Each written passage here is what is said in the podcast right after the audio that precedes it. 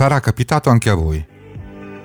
Siete lì tranquilli, a gustarvi il vostro whisky o un succo di frutta all'albicocca, al bancone del bar del Carlisle Hotel di New York, quando, con la coda dell'occhio, notate una figura seduta a pochi metri da voi, anch'essa alle prese con una bevanda equivalente. La guardate meglio e pensate, dove l'ho già vista? Questa persona, un uomo sui 35 anni di età, vestito elegante, vi ricorda qualcuno, ma i suoi abiti, i suoi modi, non corrispondono all'immagine che avete di lui. Non brillano lustrini, non risplendono esagerate tinture di capelli, non si vedono scarpe alte con le zeppe. Dopo 20 minuti vi avvicinate un po' all'uomo misterioso e finalmente ne vedete gli occhi. Sono di colore diverso. Allora è davvero lui. È David Bowie.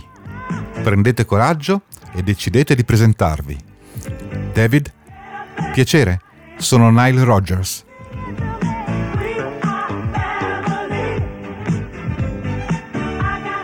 Sono Marco degli Stereo Club. Amo la vita in studio di registrazione e questo è Kruger.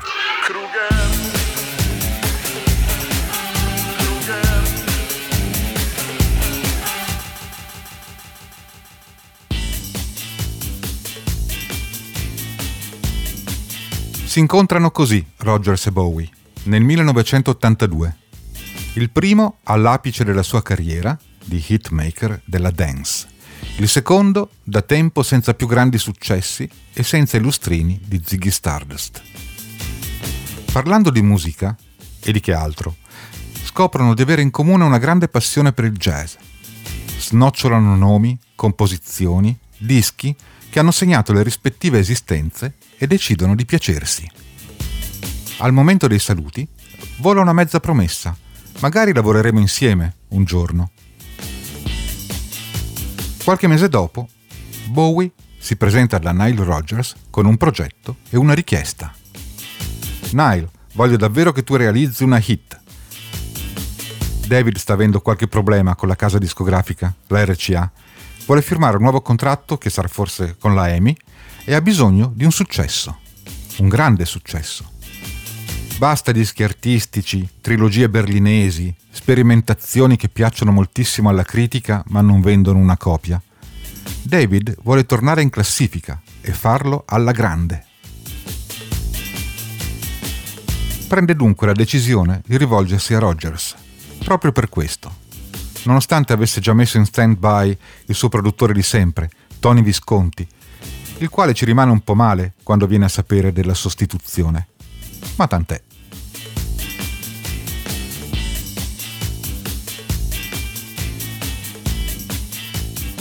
Bowie arriva dunque da Nile con una chitarra 12 corde e abbozza quello che secondo lui è un pezzo irresistibile, che fa più o meno così.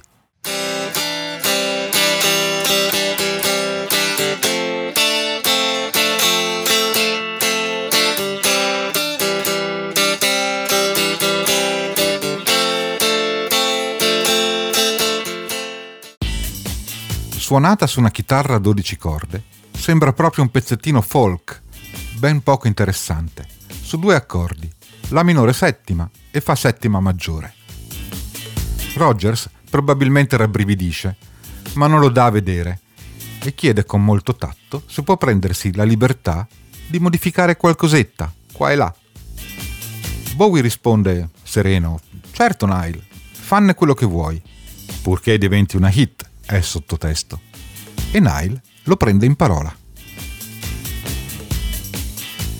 Visto che a Bowie piace il jazz, cambia un po' gli accordi, aggiungendo quelle note che fanno tanto jazz, appunto, e come prima cosa suona il La minore più in alto, sulla tastiera della chitarra, per dargli una punta di eccitazione in più.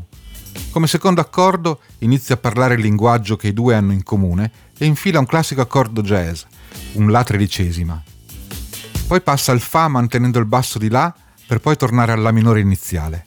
Insomma, diventa così.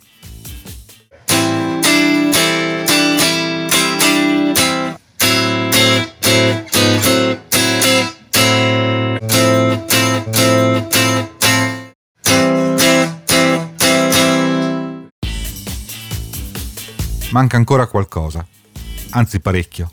È ancora troppo dark. Rogers decide di alzare tutto di mezzo tono. Così. Cool.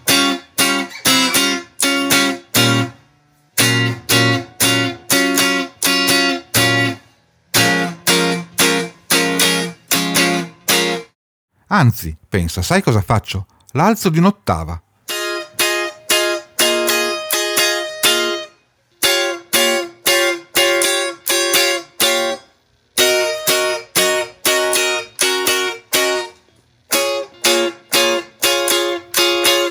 Cambio ancora qualche tredicesima, undicesima e vai col jazz. Insomma, ma anche ritmicamente, Nile Rodgers non voleva che la chitarra fosse suonata come nei dischi degli chic. Il movimento anti-disco stava facendo la voce grossa e Rogers non voleva che Bowie fosse bollato come un discotecaro. L'avrebbe suonata così con gli chic.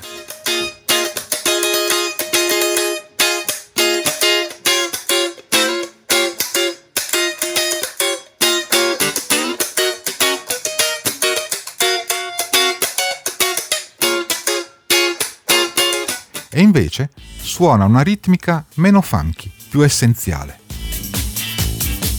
Il tecnico del suono Bob Clear Mountain aggiungerà poi un effetto fondamentale, un delay, anzi due, uno che ripete gli accordi in ottavi e l'altro in quarti, allargandoli nel panorama stereo in modo che rimbalzino tra il canale destro e il sinistro.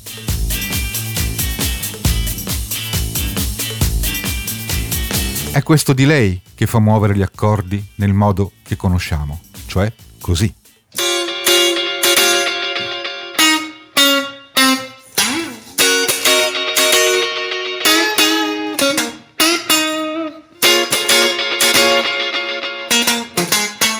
Ecco, spesso mi viene chiesto quale sia il ruolo del produttore di un disco, del producer, come si dice in inglese. Non credo ci sia una definizione migliore della seguente. Il producer soprattutto quando si chiama Nile Rodgers, è colui che partendo da una canzone così,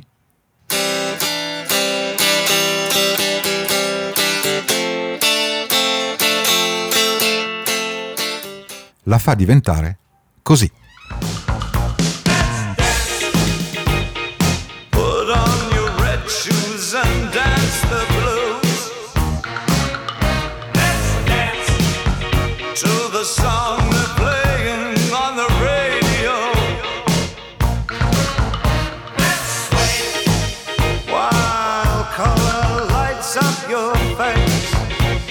L'LP Let's Dance venderà 6 milioni di copie in breve tempo, raggiungendo il primo posto in classifica in UK e Stati Uniti. Il primo grande successo di Bowie dai tempi di Ziggy, grazie a canzoni come China Girl, Modern Love e appunto Let's Dance.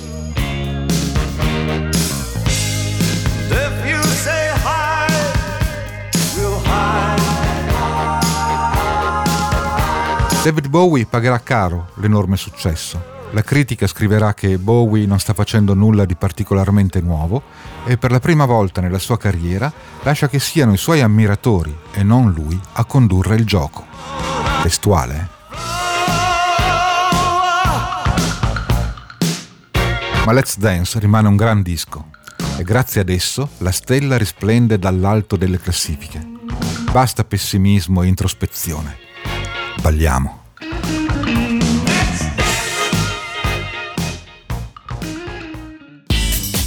Anche per oggi è tutto. Seguite il sito stereoclub.band per nuovi podcast e canzoni. Ciao!